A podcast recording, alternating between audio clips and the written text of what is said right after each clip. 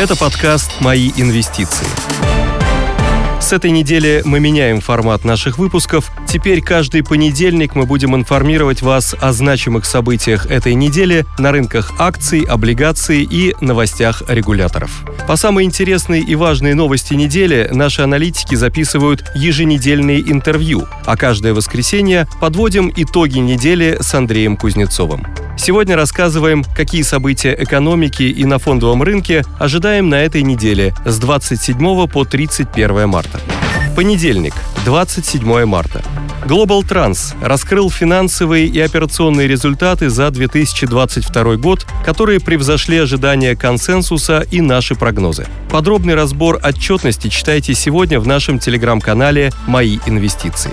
Сбор заявок на дополнительный выпуск облигаций «Газпрома» ЗО-34-1Д с 24 марта по 3 апреля. Вторник, 28 марта. День закрытия реестра акционеров для участия в годовом общем собрании акционеров Сбербанка. Среда, 29 марта. Один из крупных ритейлеров, Лента, опубликует финансовые результаты по МСФО за 2022 год.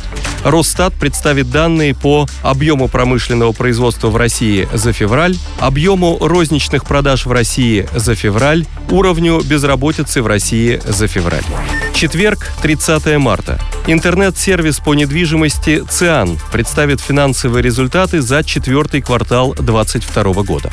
Ожидается выступление министра финансов США. Инфраструктурный холдинг «Виз Финанс» начнет сбор заявок по облигационному выпуску БОП-03.